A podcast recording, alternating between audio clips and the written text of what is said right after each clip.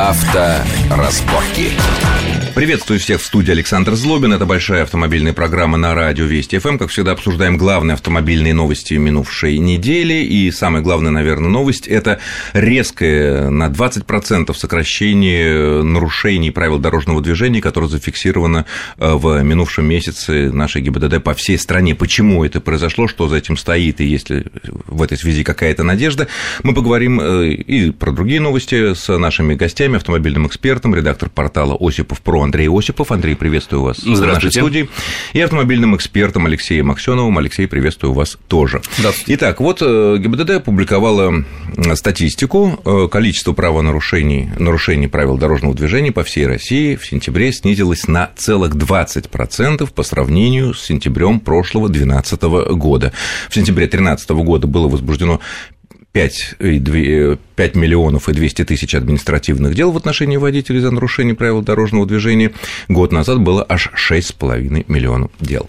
На ваш взгляд, не свидетельствует ли это о том, что, наконец, у нас на дорогах по тем или иным причинам начинает наводиться некий порядок, которым мы так восхищаемся на Западе? Вот что там все так ездят аккуратно, а у нас такой бардак, и вот пошло вот такое, ну, резкое заметное снижение. Ваше Нет, мнение? Ну, для статистики, конечно, именно об этом сейчас нам будут говорить со всех, собственно говоря, трибун.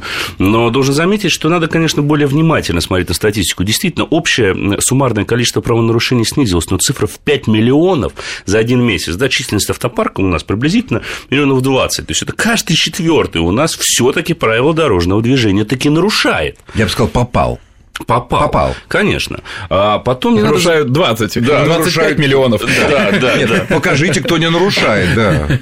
Конечно. Во-первых, упала средняя скорость движения во многих крупных городах. Естественно, такие правонарушения, как превышение скорости и так далее, уже стало более неактуальным. Это раз. Во-вторых, введено все-таки хоть какая-то погрешность алькотестеров. Вот те самые ноль целых шестнадцать сотых промилле, заветные циферки, которые... ноль целых шестнадцать сотых миллиграмм да, на литр. ноль целых три промилле, да, ноль целых шестнадцать миллиграмм, простите, да. Они Они тоже сыграли свою роль, ведь если мы посмотрим на статистику суда по прошлому году, то каждый десятый водитель, который был лишен права управления транспортным средством, был лишен таковой за содержание алкоголя, вот в выхлопе, да, что называется, меньше ноль целых две десятых промилле. Каждый десятый из тех, кто шел К... по пьянке или вообще Каждый всех? десятый из тех вот дел, которые находились в Мосгорсуде. У нас же суд лишает сейчас угу. водительского удостоверения. Так вот, каждый десятый имел норму содержания алкоголя в крови, как показала экспертиза, менее ноль целых две десятых промилле. Сейчас, соответственно... Вот это число ушло, потому что появилась погрешность. Я Статистика, думаю... кстати, подтверждает твое мнение, потому что количество пьяных за рулем, сообщает ГАИ, в сентябре этого года снизилось mm-hmm. на двадцать пять процентов. Ну П- вот, правильно, пожалуйста. Правильно. А когда у нас э,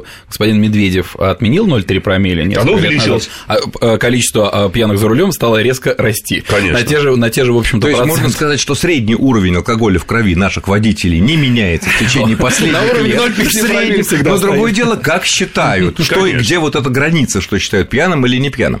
Но, с другой стороны, если серьезно говорить, вот, опять же, если мы сравниваем там Западную Европу, многие наши слушатели там ездят и чувствуют, что, ну, другое там движение, чем в наших городах и весях. А, но ведь они, люди-то не другие. Наверное, к этому тоже они шли в течение десятилетий, когда высокими штрафами, кнутом, едва ли где-то пряником заставляли людей соблюдать правила, и там просто они, ну, привыкли это делать, потому что, ну, дорого, да. Тут сто евро за это, тут двести евро за это, тут триста евро за это. В Калифорнии вообще дошли до сумасшествия. Из Калифорнии пишут, что за проезд, поворот на красный свет, там, где вообще-то разрешен, но отдельные светофоры нельзя поворачивать на красный свет, приходит штраф четыреста восемьдесят долларов. Ай-яй-яй. Нет, ну даже для Нет. Калифорнии это большие деньги. Конечно. Так вот, может быть, как раз та логика, которой наше государство занялось, я не знаю, там два-три года назад, резкое увеличение штрафов денежных, может быть, оно и приводит к тому, что стало меньше этих правонарушений, ну, а значит, может быть, есть надежда, что и больше порядка на дорогах будет. Нет, ну, к сожалению, на мой субъективный взгляд, это единственный способ заставить действительно как-то соблюдать правила движения, и мировой опыт это показывает. Единственное, есть разница, да, в Европе люди знают, за что они... грубо говоря, платят такие штрафы, такие огромные действительно штрафы, ну, те, кто платит. И они могут требовать с властей, требуют с властей хороших дорог, подземных пешеходов. Требовать и мы можем.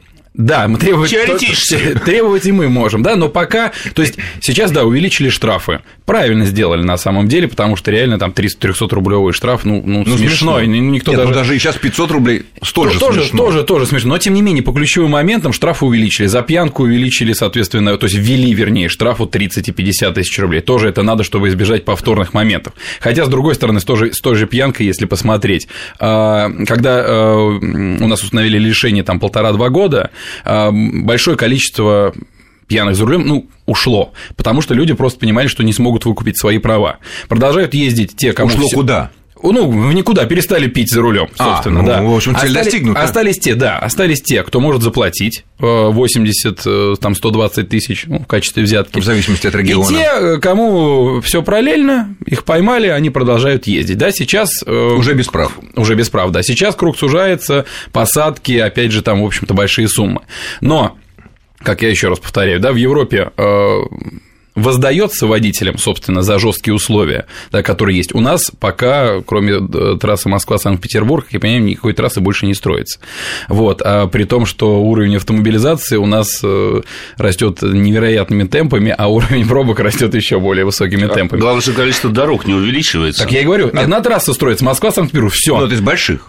Из больших. Ну, в Москве ну, это нет, я не беру много... маленькие дорожки, я имею в виду большие. А у нас, у нас нет дорог, у нас пробки скоро будут, как в Москве, на дорогах, которые там Москва, Нижний ну, Новгород, Казань. Там, все равно можно, наверное, прийти к выводу, что курс на ужесточение правил, а именно на ужесточение наказания и его, в общем-то, неотвратимость, потому что много говорили неотвратимость, там коррупция, откупиться и так далее. Сейчас, ну, я не знаю, сколько такой статистики под рукой у меня нет, но у меня такое ощущение, что процентов семьдесят-восемьдесят этих штрафов разного свойства выписывается с помощью камер видеофиксации. В Москве до девяносто процентов штрафов сейчас выписываются да. при помощи камер видеофиксации, но я позволю себе... То есть, немножко... невзирая на лица и номера, да. что называется. Я в любом случае позволю себе немножко не согласиться с вами, Александр, Александр, по поводу того, что исключительно высокие штрафы приводят к такому осознанию опасности водителя, когда Не он садится за руль. Вынужден. Да, вынужден. Жалко, вынужден, вынужден, да. Это безусловная мотивация для многих водителей. Но вот вы сказали о коррупционной составляющей. У нас практически сейчас водитель действительно с гаишником не общается. Ну, посмотрите, что произошло на прошлой неделе, когда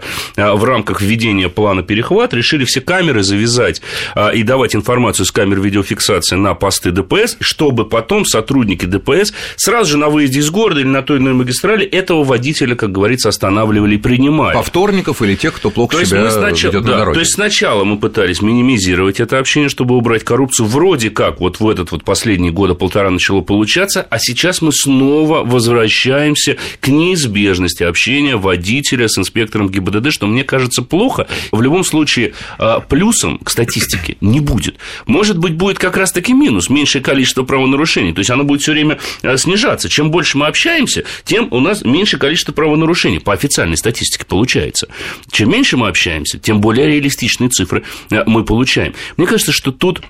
Вообще вопрос вот этой безопасности нужно решать в комплексе. Дело не только в штрафах, но и в пропаганде того, что нужно ездить по правилам дорожного движения. Ведь то же самое... Пропагандой это занимались ну, в те годы, когда была автомобилизация у нас развивалась, и это не помогало. А вот штрафы пошли большие, и как-то стали пешеходов на зебре пропускать, потому что тысяча рублей тоже не валяется на дороге. Кстати, я недавно, недавно в Германии был, ехал с немцем, мы ехали по автобану, и там было ограничение сто двадцать. Ну, mm-hmm. такое бывает, собственно, не везде же он безлимитный.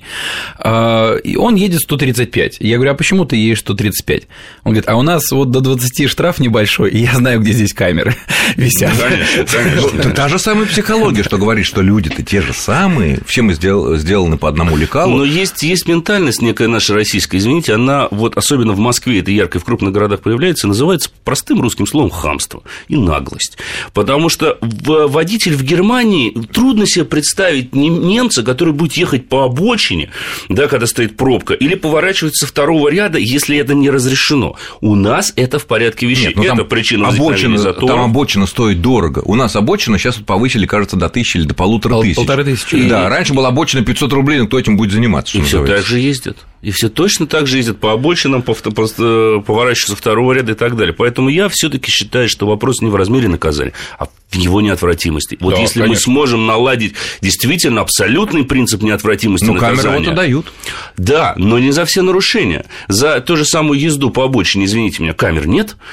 Пока нет. Но, кстати говоря, вот у меня был в гостях в этой студии некоторое время назад зам главы российской ГИБДД господин Кузин, который сказал, что сейчас планируют устанавливать, в том числе и на, прежде всего, подмосковных трассах, камеры, которые будут настроены именно на обочину. Причем он особенно подчеркнул, что это независимо от того, есть ли там сплошная линия или нет. Вот как обочина сформулирована в угу. правилах дорожного движения, там, соответственно, будут камеры. Выехал кто туда, соответственно, извольте получить вот эти полторы тысячи рублей. Ну, у нас обочин, на самом деле, очень много, и на каждом километре камеру не поставишь. Это верно. А как сейчас получается? Выделенная полоса для общественного транспорта, машины едут, знают, где камера, перед камерой сворачивают в ряд, точно так же влияя на безопасность, вклиниваясь. Конечно. Вот, потом возвращаются туда. И плюс, опять же, пример вот из жизни недавно возвращался из города-героя Парижа. Вот, там мы запарковались там, на одной из площадей, чтобы просто выйти выгрузить вещи. Пока мы это делали, это заняло где-то минуту-полторы, к нам подъехала полицейская машина, поинтересоваться, что вы здесь делаете, здесь нельзя, друзья мои, стоять. Нас причем не оштрафовали, просто попросили уехать, мы уехали. Я прилетаю в Шереметьево, еду в Москву, пробка, по обочине отряд самых умных водителей у нас движется, в левом ряду машина ДПС, без, без включенного спецсигнала, без всего, он никуда не торопится. Ну, пожалуйста, вот, проехал сейчас пятнадцать тысяч рублей. Даже пусть... С каждого. Нет, нет, нет, не с каждого. Нет, не с каждого, ну, там десять машин проехал, он вообще не реагирует. Я даже, если честно, открыл окно, поинтересовался, говорю, извините, пожалуйста, вот там вот совершается правонарушение. Он посмотрел, как будто не видел этого до этого. Надо же. Сказал, это, Ух ты! сказал это, не, это не мой район, и закрыл окно. Ну, ну, может быть, они ехали на оформлять какое-то ДТП, тоже он, любой он, из нас. Он, нет, есть пробки на международном шоссе. Не, нет, это, это на Ленинградском шоссе уже было, и он, он, он бы включил люстры, если куда-то торопился. Он спокойно еле полз. Понятно. Просто его это в данном случае не интересовало. Может быть, он уже там. Норма ну, была выполнена. Но в любом да, случае, вы знаете, позволите да, перемарку. К сожалению, мы вынуждены прерваться буквально на несколько минут для короткого выпуска новостей на Вестях эф эм, после чего продолжим. Авторазборки.